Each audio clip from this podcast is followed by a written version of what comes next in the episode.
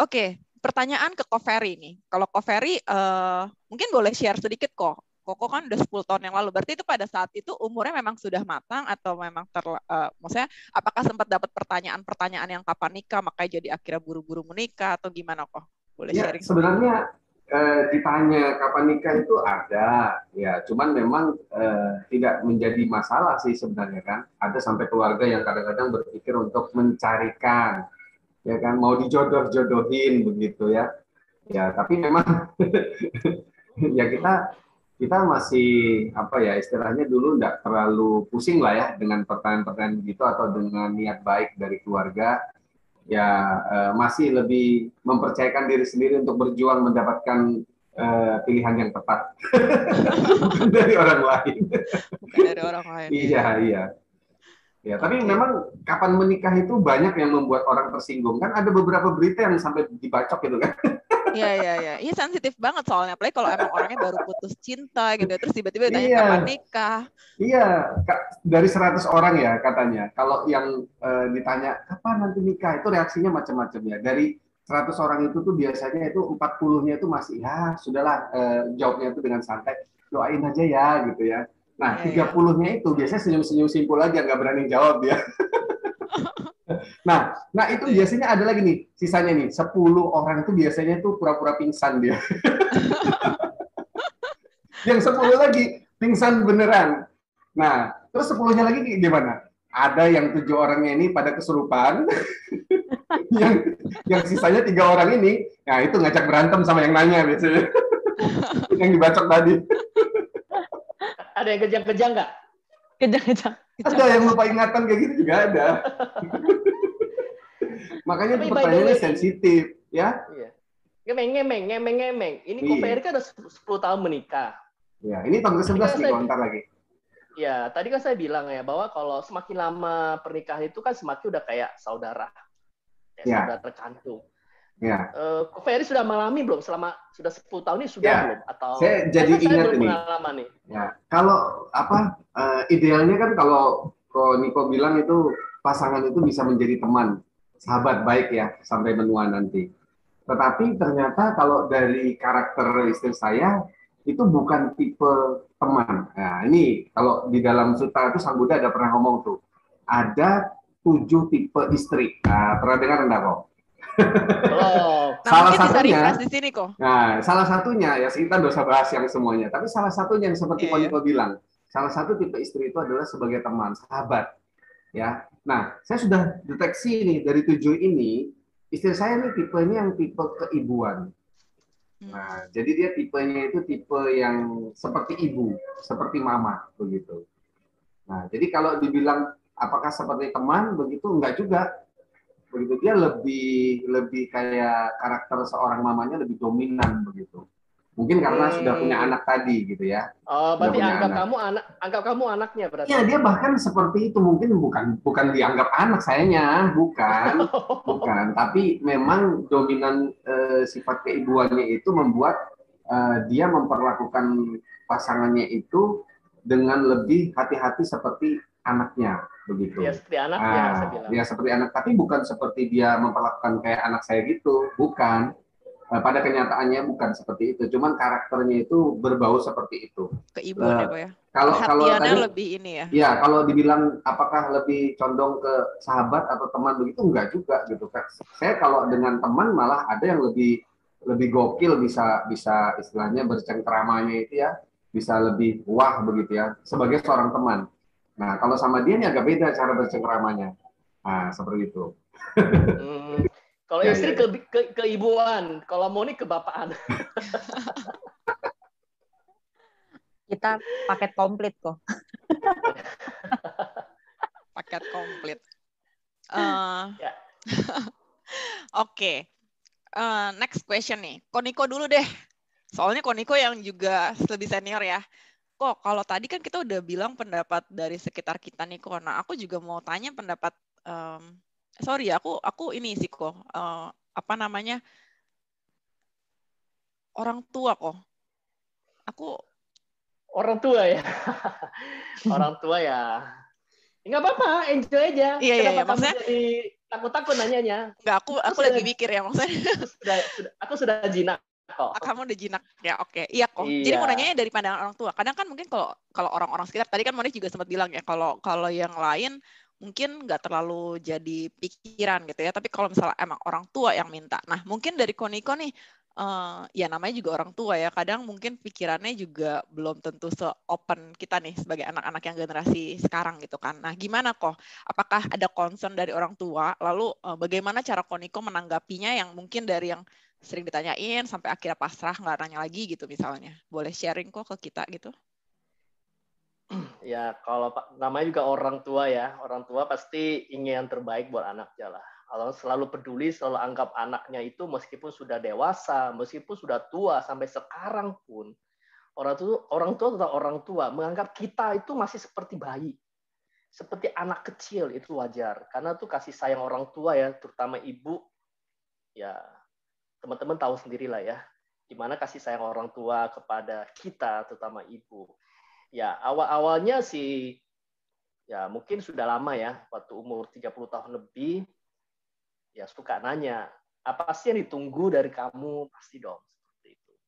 Kenapa belum nikah? Ya, beberapa kali orang tua tahu saya pacaran. Ya, tahu pacaran ada orang tua, ada orang tua yang tidak agak kurang seret dengan mantan ya. Ada juga yang ya biasa aja sih, ya biasa aja. Nah, setelah saya tahu saya tidak pacaran lagi, ya orang tua, terutama ibu saya suka nanya, emang nggak ada teman dekat?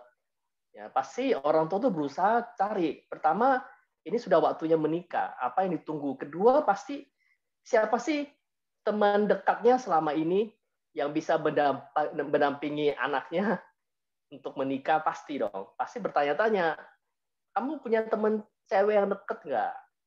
Nah, sampai sampai ya dijodohin juga ada ya. Dijodohin dikenalin anak temennya. Ya saya menghargai orang tua meskipun sebenarnya saya tidak suka ya karena bukan berarti saya tidak laku. Tapi zaman saya umur 30 lebih, 38, 35 ke atas saya aja saya seperti umur 21 tahun nih. aku ingat sih kok waktu itu aku masih masih di sekolah minggu lihat oh ini koko-koko ganteng kok. Ingat kok aku masih. ingat ingat ya. Ingat itu udah umur berapa itu? Itu udah umur 30 tahun lebih itu. Ya kan? Udah 35 tahun ke atas. Bukan bukan gak laku lah, aku percaya lah kok nih kok.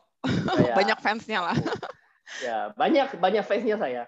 Tapi saya pikir ya sekali-kali karena sudah sering didesak terus mau dikenalin, akhirnya saya ya temui juga nggak temui sendiri.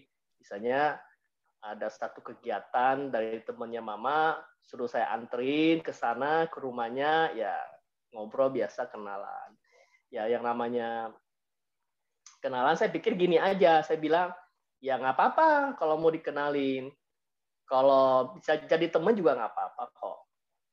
Kalau kita nggak suka, kita jadi teman aja. Karena pemikiran saya bahwa ya kena orang lebih banyak ya tidak menjadi masalah. Justru itu menjadi nilai penting ya kita bisa mengenal banyak orang. Jadi akhirnya memang saya tidak suka ya, saya tidak seret dan hanya cewek itu juga ada nikah kayaknya. Udah ada dua tiga kali dikenalin. Banyak sebenarnya, tapi yang saya pernah temui dua kali aja. Dua kali. Okay. Ada juga dikenalin pas saya lagi ke Medan. Ada juga dikenalin oleh eh, sepupu saya juga temennya juga. Ya, di kanan ya bilang nggak mau ah ngapain kena kenalin nggak apa-apa kok jadi teman aja ya udah nggak apa-apa jadi teman ya udah jadi teman kayak gitu aja ya itu tadi poin kedua itu biasanya sih orang tua sudah nanya ya siapa teman wanita? Ketiga biasanya sih sudah mulai mencari-cari ini. Seperti yang tadi sih bilang kenalin lah kepada kita. Ya karena kita juga maklum ya maklum tuh orang tua pasti ada desakan juga. Mungkin desakan dari keluarga ya keluarga besar kan bisa aja ya. Kok anak lu Uniko yang ganteng itu yang imut itu yang keren itu kenapa belum nikah? Pasti ada desakan ya dari dari saudara saudaranya mama saudaranya papa kemudian juga mungkin tetangga juga ada yang nanya teman-temannya orang tua pasti ada nanya. Seperti itu. Nah jadi wajar aja sih kalau orang tua seperti itu tapi ya lama-lama orang tua juga maklumin juga akhirnya. Jadi lima tahun belakangan ini mungkin tujuh tahun belakangan ini ya orang tua nggak pernah nanya lagi. Ya okay. saya kan lima saudara ya. Saya lima saudara. Koniko yang, yang berapa pertama yang pertama Cici. Cici juga belum nikah. Tapi Cici jangankan belum nikah pacaran juga belum pernah ada sih pernah di pernah di apa dikenalin tapi dia nggak mau. Ya dia nggak suka. Kedua saya ketiga adik saya sudah nikah punya dua anak. Sekarang sudah kuliah anaknya. Yang satu SMA yang satu sudah kuliah. Yang kembar kembar gede. Yang kembar kecil yang kedua nikah. Anak juga udah gede masuk kuliah. Yang terakhir eh, yang yang yang ketiga yang terakhir adik saya langsung di bawah saya jadi kembar paling kecil 45. Itu juga udah nikah. Jadi yang belum nikah saya sama cici saya. Oke, jadi sebenarnya sekarang akhirnya orang tua udah memaklumi pilihan koko ya kok. Jadi bisa dibilang uh, waktu mulai mulai dijodoh-jodohkan, di, dicariin teman gitu ya, dihormati aja gitu ya. Jadi ya udahlah kenalan kenalan, ikutin arus aja. Tapi bukan berarti, uh, maksudnya nggak perlu tersinggung dan nggak perlu nggak perlu sampai um, melakukan perdebatan gitu ya, kok nanti akhirnya Enggak. juga mereka akan uh, setuju dengan pilihan kita gitu ya, kok ya kalau dari ya. ceritanya Koniko nih bisa aku ya. uh, seperti itu ya simpulkan ya. Ya, saya tidak mau berdebat. Ngapain berdebat? Gitu ya. Saya tidak mau berdebat. Ya, kita ikutin aja. Oke, sip. Monik, ya. Mon, gimana Mon? Pandangan orang tua. Oke, uh, apa? Uh, ya terkait dengan ini ya, pandangan orang tua gimana Mon? Dan keluarga-keluarga tadi mungkin lu udah sedikit sharing gitu ya hmm. terkait kalau, dengan kamu yang belum menikah ini. Kalau orang tua santai ya, orang tua saya santai semua ya. Uh, yang paling yang biasanya agak panik itu saudara tapi yang lebih tua biasanya. Cari apa lagi sih? Nunggu apa lagi sih? Udahlah, jangan banyak milih. Belum lagi kayak mama-mama orang wiara ya yang pasti sayang banget sama saya kan? Aduh cantik gini kenapa? Belum punya apa yang ini kamu jangan ini lah gitu. Aduh sayang anak tante udah nikah gitu. Ya terus masuk kalau nggak dijodohin ya sama anaknya ya. Iya. Oh saya sih di keluarga nggak ada ya oh, bahkan gini. Saya ingat banget ya nggak ada pertanyaan yang keluar satu hal satu itu ya sedikit pun tuh dari mama papa saya yang nanya kapan menikah nggak pernah keluar sedikit pun. Justru waktu itu saya mengeluarkan satu statement waktu itu saya bilang gini, saya nggak mau nikah ya. Kemudian eh, reaksi muka mama saya terdiam. Jadi sebenarnya beliau itu tidak pernah menyuruh kita untuk menikah lebih cepat atau maksudnya ya buru-buru gitu. Mama saya maunya tuh saya itu happy jadi memuaskan masa muda saya sampai kamu puas. Dan ketika kamu punya pasangan yang tepat, maka menikahlah. Karena dia menyadari bahwa menikah itu bukan uh, satu kebahagiaan, bisa jadi ada penderitaan baru karena punya tanggung jawab dan komitmen lain-lainnya. Tapi menikahlah saat kamu memang sudah siap. Bukan dari segi finansial juga gitu ya. Ya uh, dia lebih pentingin kayak gitu sih. Jadi ya ya begitu. Malah saya keluarkan itu ketika dia mukanya berbeda saya tarik ucapan saya langsung. E, kayaknya nanti saya timbang-timbang lagi lah.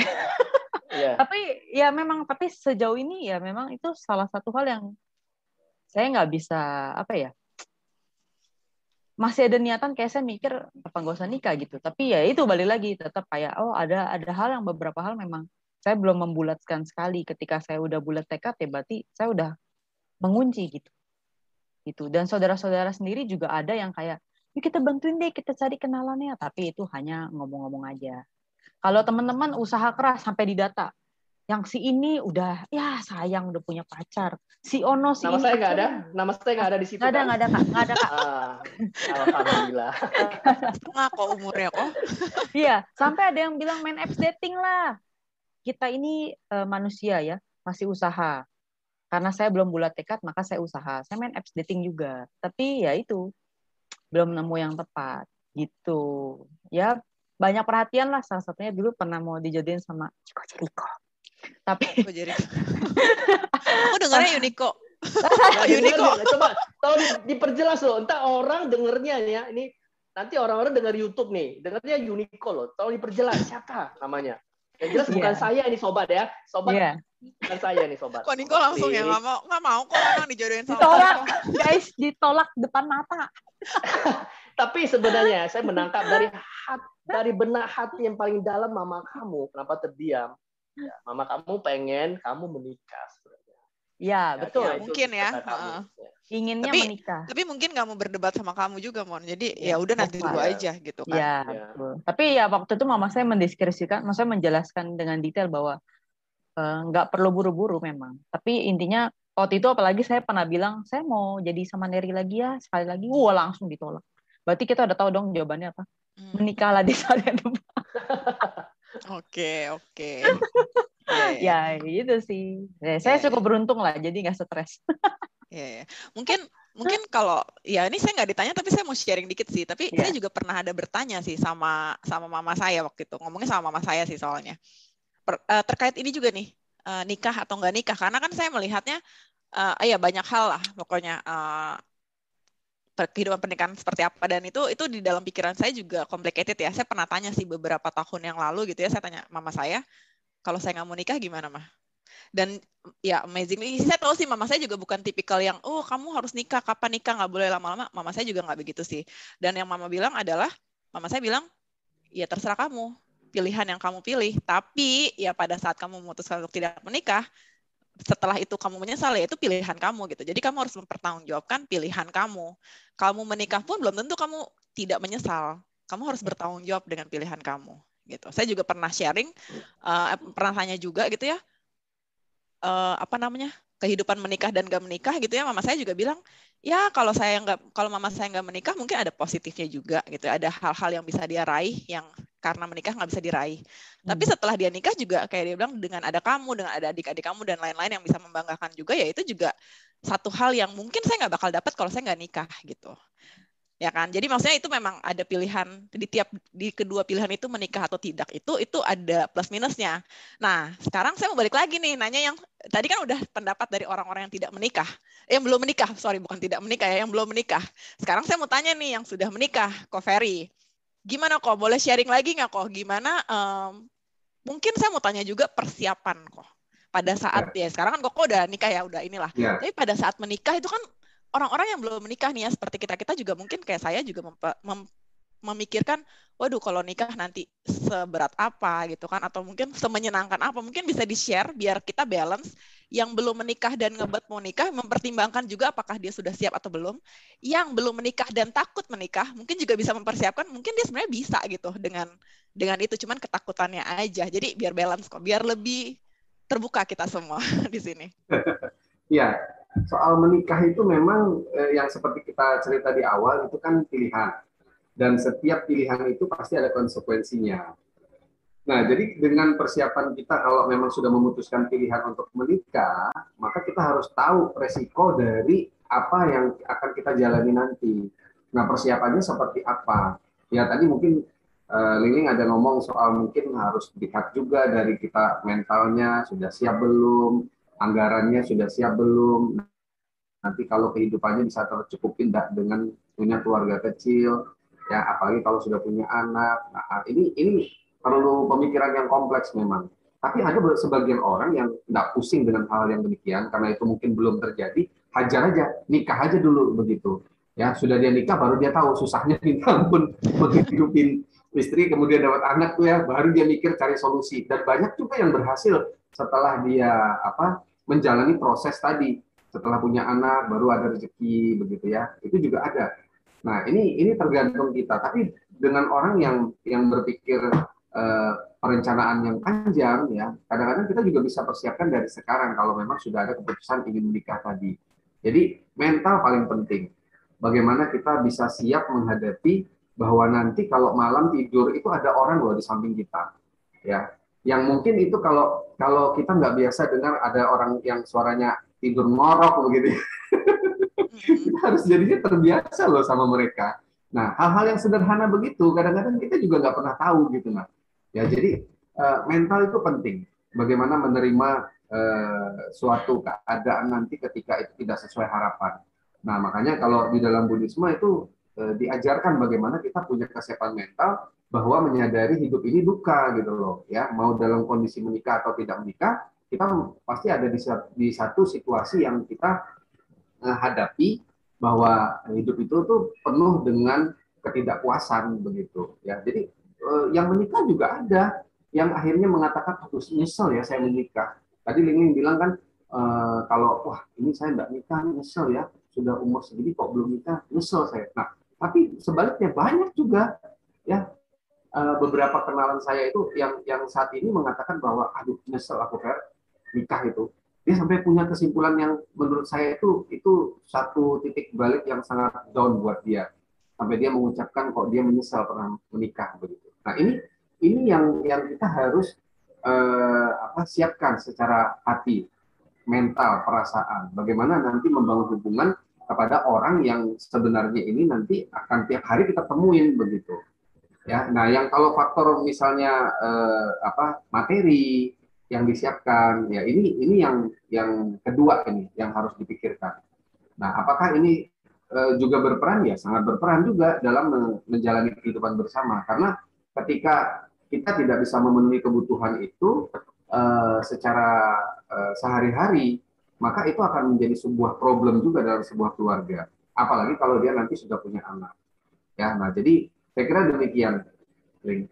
Hmm, ya, jadi mental dan materi itu adalah yang sama-sama perlu disiapkan gitu ya kok, tapi bukan berarti uh, maksudnya hal-hal menyenangkannya banyak, tapi bukan berarti semua akan berjalan mulus begitu aja ya kok ya. Iya betul betul. Memang ya. memang kehidupan pernikahan itu kan orang kalau yang belum nikah melihat bahwa yang menikah itu tuh bahagia gitu kan. Nah tetapi banyak juga yang orang sudah menikah malah dia malah malah senang ya ngeliatin orang-orang yang pada sendiri gitu ya. Makanya ada yang istilah yang sekarang yang saya kurang setuju itu ada yang namanya me time. Ya. Me time ini kan kadang-kadang bisa bisa dijadikan pembenaran bagi orang yang punya pasangan. Ya, ketika dia ada stres dengan satu masalah, dia malah uh, bukan curhat ke istrinya, dia dia malah pergi melarikan dari uh, apa dari keadaan itu untuk uh, apa namanya menghilang lah Ya, Kayak cuti dia, jadi suami gitu ya. Ya, jadi ini bukan cuti, uh, bukan ghosting juga, tapi dia cuma bilang sama istrinya, aku perlu me time, aku butuh waktu untuk sendiri. Kemudian dia pergi ke kafe, mungkin betul-betul sendiri ya, atau dia menyendiri di hotel begitu. Nah, asalkan betul-betul me time, ya, ya it's okay gitu. Nah, tetapi itu pembenaran kalau menurut saya. Ya, karena pada saat kita menikah itu eh, pasangan itu adalah orang pertama yang sebenarnya menjadi Eh, tempat kita untuk curhat, kemudian membicarakan solusi begitu. Sebelum kita lari ke orang-orang yang lebih expert di bidangnya. Ya, saya kira demikian. Hmm. Oke. Okay. Kok, satu pertanyaan lagi kok yeah. terkait dengan pernikahan ini ya. Hmm. Seberapa besar sih kok, uh, maksudnya gini, um, Koko kan berarti membangun keluarga kecilnya sendiri nih ya. Seberapa besar sih peranan orang tua dalam ini saya nggak ngomongin dalam hal uh, apa namanya ikut-ikutan ikut-ikutan masalah yang lain gitu ya. Tapi maksudnya seberapa seberapa besar uh, apa ya? ikut campur ya kalau dalam bahasa ah, ini ah. ya. Ikut campur orang tua yeah. di dalam pernikahan. Karena ini kan menikah itu kan berarti dari dari sini ada dua keluarga yeah. yang berbeda yang digabungkan. Yeah, dari orang tua koko, orang tua uh, istri gitu yeah. ya. Itu seberapa besar uh, pengaruh ya berarti ya, ya. saya bilang di sini. Kalau dari uh, pihak saya ya mama terutama itu uh, dia bukan orang yang tipe apa namanya uh, menuntut begitu. Ya mama itu uh, orang yang yang terkesannya lebih cuek kadang-kadang dengan apa yang mau saya uh, jalani. Ya baik itu pendidikan ya apa yang saya kerjakan bahkan uh, termasuk kehidupan uh, berkeluarga ini dia nggak terlalu banyak ikut campur ya istilahnya me memberi tekanan harus menikah atau apa pun tidak dan dan pada saat menikah pun prosesnya itu ya uh, acara pernikahannya pun dia juga tidak banyak mau ikut uh, campur. Yang penting dia bisa melihat anaknya bahagia itu cukup. Makanya kadang-kadang yang hal demikian ini penting ya. Semua orang tua menginginkan anaknya bahagia. Nah, tapi mindset orang tua tentang bahagia ini yang berbeda-beda. Ada yang dia berpikir bahwa menikah itu adalah sebuah kebahagiaan, sehingga dia tuntut anaknya, aduh, kamu kenapa enggak nikah? Ayo nikah, itu bisa bahagia. Padahal belum tentu. Ya, jadi bahagia yang dimaksud ini, yang seperti apa itu yang perlu dibicarakan antara orang tua dan anak. Ketika memang dia melihat dari sisi yang berbeda, maka dia perlu utarakan sama orang tua bahwa mah bahagia itu e, dari sisi aku bukan berarti menikah menikah belum tentu akan menjadi sebuah kebahagiaan. Nah, jadi ini yang perlu dibicarakan. Karena orang-orang dulu menganggap bahwa menikah itu tuh akan bisa membuat kita bahagia karena akan nanti punya anak, ya punya kehidupan kecil. Kalau kamu tua nanti anakmu yang merawat. Itu semua menurut saya ya bayangan yang kalau itu berjalan mulus. Ya kan? Tapi tidak semuanya seperti itu begitu. Makanya mindset tentang ini harus dipahami dulu. Ya, jadi kalau kalau dengan uh, kita yang mungkin punya orang tua banyak dominan, ya banyak dominan tuh dalam dalam mempengaruhi kehidupan kita, cita-cita kita, pekerjaan kita, dia banyak memberi masukan, maka perlu pembicaraan khusus dengan mereka. Ya, seperti tadi Monik itu dia bisa dari hati-hati uh, dari hati ke hati ngomong uh, bagaimana dengan orang tua, termasuk ini sendiri kan bisa cerita bagaimana kalau saya mama tidak menikah, bagaimana seandainya mama kalau ternyata menikah. Nah, semua memang ada konsekuensi plus minusnya tadi. Ya, ketika itu bisa dilihat dari sisi yang baik dan benar, maka kebahagiaan akan muncul. Jadi bahkan hal sepele pun yang dikatakan kumpul keluarga itu, itu kan sering kali menjadi patokan orang untuk bahagia ya, bahagia karena bisa berkumpul bersama, makan bersama dalam satu meja. Nah, tetapi banyak hal ya dalam kehidupan kecil kita itu sehari-hari kita juga bisa bahagia dalam bentuk yang macam-macam bersama pasangan tadi. Nah, ya. Jadi saya kira demikian. Oke ya jadi sebenarnya bahagia arti bahagia itu bisa didefinisikan banyak ya kok ya tergantung ya, kita menjalaninya gitu ya. Oke ya saya rasa kita udah sekitar satu jam nih. Nah ada uh, beberapa pertanyaan lagi terakhir ya mungkin uh, saya mau tanyakan ke ke mana lagi ya sekarang? Ke Koniko, Koniko lagi. Koniko lagi deh. Kenapa kenapa selalu saya duluan ya? Nah, karena wajahmu paling baby face kok di sini ya kok mungkin Koniko uh, kita saya mau, mau nanya nih kok bagaimana menjawab kapan menikah versi Koko dan mungkin juga bisa uh, apa namanya yang mungkin bisa nanti sebagai inspirasi untuk pendengar uh, untuk para pendengar uh, dan sobat klik ini ya yang dengerin podcast ini. Jadi bisa ada inspirasi nih kalau misalnya udah didesak, udah ditanyain terus kapan menikah terus sampai takut mau ketemu misalnya um, Sincha mau ketemu sama keluarga besar udah takut duluan gitu. Nah ini uh, gimana kok versi Koko? Jadi biar ada inspirasi nih cara menjawabnya juga yang tanpa menyakiti keluarga gitu ya, tapi ya ya udah gitu. Yang akhirnya survive aja sampai sekarang sampai beberapa berarti sekitar 30 tahun kok ditanyain gitu terus udah jawabannya. Jadi pura-pura gila sekarang kalau ditanya gitu. pura-pura nggak denger. Pura-pura kejam.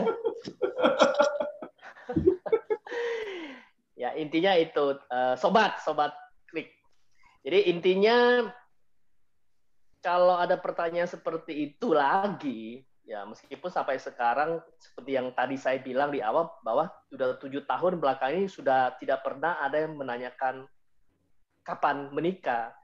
Nah walaupun ada nanti ya kita jangan terlalu anggap berat buat kita karena kalau kita angkat berat buat kita ya akhirnya sebenarnya bukan orang-orang yang dekat kita yang stres. Kita juga stres sendiri. Jadi kita enjoy aja, kita jawab dengan bercanda aja. Bercanda aja. Ya kalau yang ringan-ringan ya kita bisa jawab dengan ya ya kapan-kapan bisanya gitu. Nanti lihat aja. Nanti kalau sudah waktunya juga akan menikah misalnya gitu. Jadi jawabnya seringan mungkin. Jadi jangan dianggap pertanyaan itu memberatkan kita. Sebab kalau kita memberatkan pertanyaan itu, Nah, itu kita akan susah menjawab. Jadi kalau mau dijabar jabarkan sebenarnya ya panjang sekali. Cuma intinya itu aja. Eh, kita jawabnya dengan senyum, ya, jangan marah-marah, jangan pasang muka cemberut, jangan stres, santai saja, senyum dan jawaban apa pun yang penting tidak menyakitkan yang bertanya. Karena sekali lagi orang yang bertanya kita, kita positif thinking aja karena mereka peduli sama kita. Tetapi yang peduli sama kita kan belum tentu tahu tujuan hidup kita seperti apa. Jadi kalau kita jawabnya ringan, saya pastikan mereka juga akan tidak akan bertanya lagi. Seperti itu. Oke kok. Jadi ini ya, uh, jawablah dengan senyum gitu ya, jangan ter terbeban dan tersinggung dengan itu. Itu uh, kunci awet muda juga sih kok kalau banyak senyum ya, biar kelihatannya opa terus. Opa-opa Korea maksudnya kok bukan opa-opa kakek ya. ya berarti jangan opa, opa loh, opa, opa gitu. Oke okay lah. Ya. Opa gitu. Oke. Okay. Opa, thank you Opa. Monik, gimana ya. Mon kalau dari versi lo uh, menjawab pertanyaan kapan nikah? Kapan nikah? Kalau nggak Sabtu Minggu. eh kalau di beberapa daerah tuh nggak cuma Sabtu Minggu loh. Mungkin Jakarta ya. yang lebih banyak Sabtu Minggu. Kalau di iya. daerah ya. banyak loh yang nggak Sabtu nggak Minggu Senin, uh, nikah. Selasa. Tergantung jam, bisa, tanggal bisa bagusnya. Tiga hari, bisa tiga hari tiga malam juga loh di daerah. Biasa sekarang pakai vir, pakai virtual, bisa kapan aja nggak harus Sabtu Minggu. Biasa saya jawabnya gini, nama saya kan Monica, ya Monica mau kagak ya suka-suka gua. Ntar kalau itu gua undang. Iya sih, paling ya sama kayak kayak Uniko. Biasanya saya jawabnya sambil ketawa doang. Dengan jawaban tadi Monica. Monica mau kagak ya suka-suka gue gitu deh. Terus uh, apa ya yang nggak tersinggung juga sih ya apa ya karena ya udah maklum lah ya. Ya perhatian juga ya kita terima kasih udah diingetin. Emang kadang-kadang sih sejujurnya saya sebenarnya suka lupa umur ya. Jadi ah. boleh dibilang waktu waktu umur berapa ya? Maksudnya uh, setelah lewat 25 misalnya kayak 27, 28, 29 tuh yang saya ingat umur saya 25 soalnya Yeah, Jadi yeah. ketika ditanya kapan nikah, bentar, bentar, bentar, itu umur dulu. Oh iya, udah tua. ya itu salah satu reminder yang buat saya terima kasih juga ya buat teman-teman yang sudah bertanya kapan menikah. Nah, makasih ya. saya jadi tahu diri. ya itu bertanya ya, kapan menikah? Gue ongkosin sekalian gitu ya. Itu boleh tuh kok kalau mau diomongin. itu ya. Iya. Iya, apalagi apa ya? Kalau ada tambahan yang gini, kapan nikah? Kan lu udah maksudnya kayak orang melihat image saya itu kayak kesannya, oh anaknya aktif, anaknya rajin, terus demen olahraga kayak apa palu gada ya, lu mau gue pokoknya bisa dan ada gitu ya. Ya, terus saya bilang ya nantilah tunggu tunggu yang apa ya pangeran, yeah, pakai kuda. Pangeran. Oke. Oke. Ya, thank you Monik sama Koniko atas inspirasi jawabannya teman-teman. Jadi kalau misalnya ditanyain seperti uh, kapan menikah versi eh, ya versi Monik dan Koniko kurang lebih sama ya. Jadi jangan terlalu dimasukin ke hati, jangan jadiin stres juga gitu kan. Santai aja sambil ditungguin. Sambil ditungguin pasangannya ya. Kalau Monik sambil ditungguin pasangannya, kalau Koniko santai aja sambil tungguin dia bosan nanya gitu ya. nah, mungkin saya terakhir kamu link. Apa tuh? Oh, nunggu aku. Maka tadi saya tanya, emang kamu kapan menikah? Saya tanya. Saya kira nggak jadi sama yang Ono. Ditunggu aja juga kok. Ditunggu kuda putihnya. Ya. mungkin mungkin terakhir nih pertanyaan deh, uh, untuk Ko Ferry. Ko, ya. untuk kita yang uh, belum menikah dan akan menikah. Ya mungkin uh, singkat aja kok satu yeah. dua tips untuk kita yang mungkin baru mau menikah. Mungkin untuk bukan kita ya untuk teman-teman yang baru mau menikah atau mau yang akan menikah atau apa. Uh, tips dan triknya kok untuk melang, uh, menjalankan pernikahan bahagia sampai 10 tahun ini. 11 tahun ya hampir 11 tahun. Ya sebenarnya kalau bicara pasangan itu ya berarti bukan soal mencari pasangan ya. Berarti bukan soal kita mendapat dengan cepat, tetapi bagaimana soalnya kita mendapat yang tepat. Kan begitu. Nah, mendapat yang tepat ini memang butuh uh, waktu, butuh uh, apa saling mengenal lebih jauh ya. Jadi memang uh, tahu hati masing-masing ya, bukan karena fisik ya, karena fisik itu juga ada batas waktunya, ada masa kadaluarsanya ya. Jadi eh, apa namanya mau cantik atau tampan eh, tidak jadi jaminan itu akan langgeng.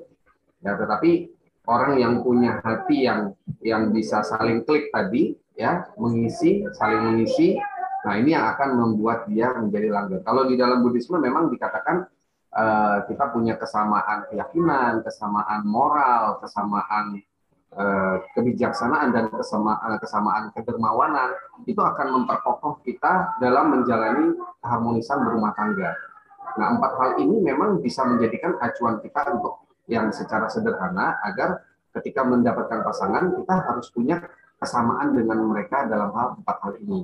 Ya, saya kira demikian. Oke. Okay.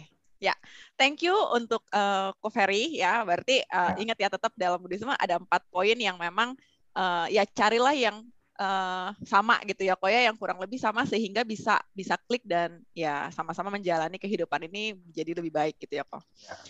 Uh, ya, kalau kalau boleh saya simpulkan bincang-bincang kita pada hari ini ya. Jadi sebenarnya bahagia versi tiap orang kan beda-beda gitu ya. Menikah atau tidak itu juga pilihan masing-masing yang ya pastinya ada ada poin plus, ada kebahagiaan di situ dan juga ada resiko masing-masing. Jadi kalau misalnya teman-teman ditanya kapan nikah pada saat itu dan memang belum belum waktunya, belum ini nggak perlu stres ya. Kita belajar dari Monik dan Koniko juga bahwa menanggapi pertanyaan-pertanyaan itu ya cukup ditanggapi dengan ya terima kasih karena sudah perhatian, tanggapi dengan jangan jadikan beban gitu ya, tanggapi dengan senyum biar tetap kelihatan awet muda kayak Koniko gitu ya.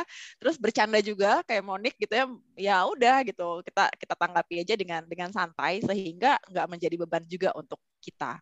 Lalu uh, yang pastinya adalah kenali hati masing-masing dulu. Nantinya juga kita pasti akan bisa menemukan uh, orang yang tepat yang ya yang bisa menemani uh, menemani untuk sisa hidup gitu ya kayak Koferi yang sudah menjalani kebahagiaan pernikahan selama 11 tahun 11 tahun ini dan masih akan berlanjut. Oke, saya rasa itu aja cukup dari dari kami semua ya. Thank you Ko Ferry, yeah, Ko Diko. Thank you, thank you, thank you Monik ya. Thank you untuk teman-teman um, teman-teman sobat klik yang udah join pada hari ini. Sampai ketemu di podcast berikutnya. Sobat klik. Sobat klik. Bye bye sobat bye. klik. Bye bye sobat klik.